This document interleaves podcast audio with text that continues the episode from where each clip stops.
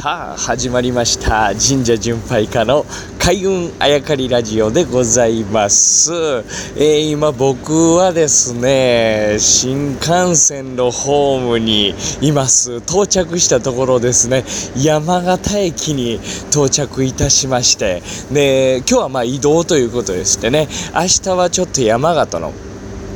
とある神社に、えー、参拝させていただこうと思ってるんですがそちら参拝させていただければちょっと、えー、すぐ行ける場所ではないんでね。もし参拝、えー、神社巡拝成功すればですね、まあ、自身の大きな節目になるんじゃないかなと、えなるんですが、まあ、参拝に成功するか、えしないか参拝できるかできないかで、まあ、大きく変わってくるんで、まあ、それは明日以降のこの番組で、えー皆さんにお伝えするということでお楽しみに、えー、ということなんですけれども、まあ、1000人シリーズということで、1000人ですね、えー、いきなり開運あやかりラジオで1000人出てきてますけど、まあ、どういう人かっていうところまでまだたどり着いておりませんで、えー、話はまあ山形と全く関係ありませんね、えー、井の頭線沿いに接骨院があって、まあ、そこも紹介とか人づてじゃないと絶対見つけられないような場所でやってるところで、えー、そこに佐々木優太行っておりましたらあ背中をズンズンと触っていただいてる時にですね佐々木さん。こんなこと言ってごめんなさいね。気持ち悪くてごめんなさいね。背中触ってると不動明王がいますよええー、というお話からですね、えー、僕出雲大社行こうと思ってるんですということを言ってましたからあ行くんだったら、まあ、出雲大社はですね、えーえー、島根県ですけど鳥取にとあるお店があってとある人がそこにいるからぜひ寄ってみてくださいねなんていうお話をしていただいたというところで終わってたと思います。ほんで行くのは自腹で自分の時間も使って行くんですけど、えー、会える人は会える。会えない人は会えないということで特にこう何て言うんですかちゃんとした紹介もない状態で行くんですけどあなたならどうするということで、えー、前回お話しさせていただきました。佐々木裕太はですね。まあ皆さんだったらどうするか分かんないですけどいや怪しいですよ。絶対怪しい。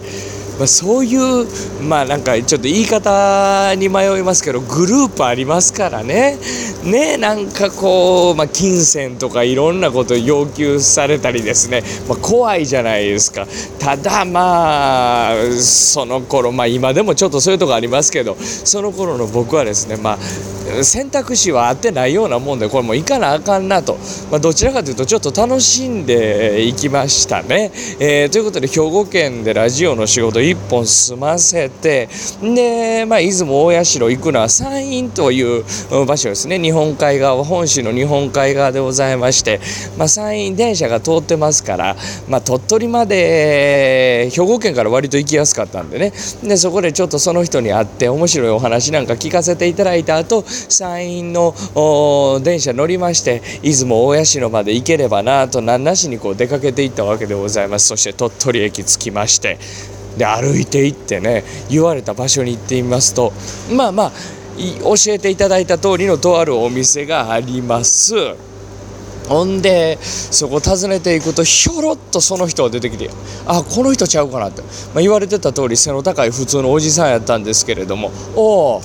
来たか」というわけです。自己紹介する前にですよ。何が来たかと言ってるのかちょっと何か分かんないんですけど。ああほんならなちょっと待っといてくれや。というわけですよ。もう訳が分からずそしたら横からしようとそのお店のおかみさんが出てきまして奥さんかなと思いましたら、えー、全然関係ありませんでおかみさんおかみさんなんですけどそのいわゆる後々こう仙人やと僕が言い出すその人ですね。まあ、えー、仮に今のところ先生としときましょう。先生はお店に全く関係ない人でまあ、関係ないというとね、まあ、まあ面識はお店の人とはあるんですけどお店の人ではない。ただそこにいた。お店によくいる人だということなんですね。でおかみさんが「あ先生があの待ってくださいとおっしゃってるんだったらどうぞ上に上がってくださいということでおかみさんに言われるままお店の上が住居になっておりましてそこ通されたんですね。これがまた大きいお家で玄関通って廊下も長い一番奥の部屋に通されたんですけどいよいよ怪しくなってまいりました。話変わりますけど僕スパイ映画大好きなんですね。だからあのそういう知らないところ行くとこ時はですね、えー、歩数数えて出口をちゃんと確認してということを癖に、えー、しているわけで、えー、ございます。だからもうすぐ逃げられるように、え何かへの入会そして入金を求められたらすぐに逃げられるように、え準備をしてですね奥の部屋に通されたわけでございます。そうすると奥の部屋入ったら10畳ぐらいですかね。今大きいお部屋でございました。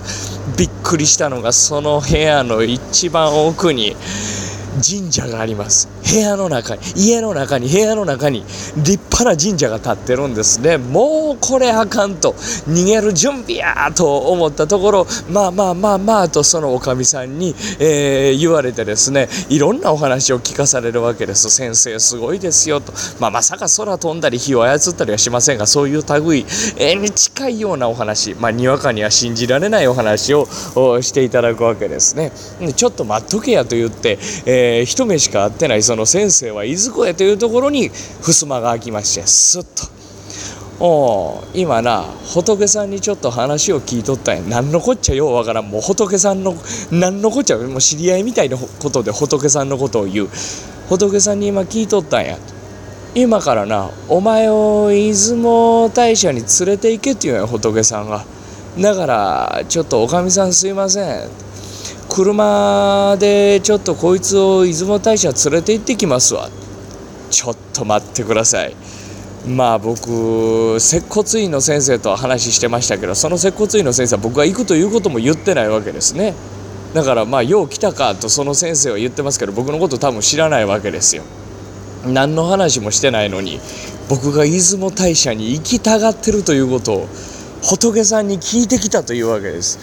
いよいよいよいよ訳がわからなくなってきました。続いていきます。千人シリーズ。お楽しみに。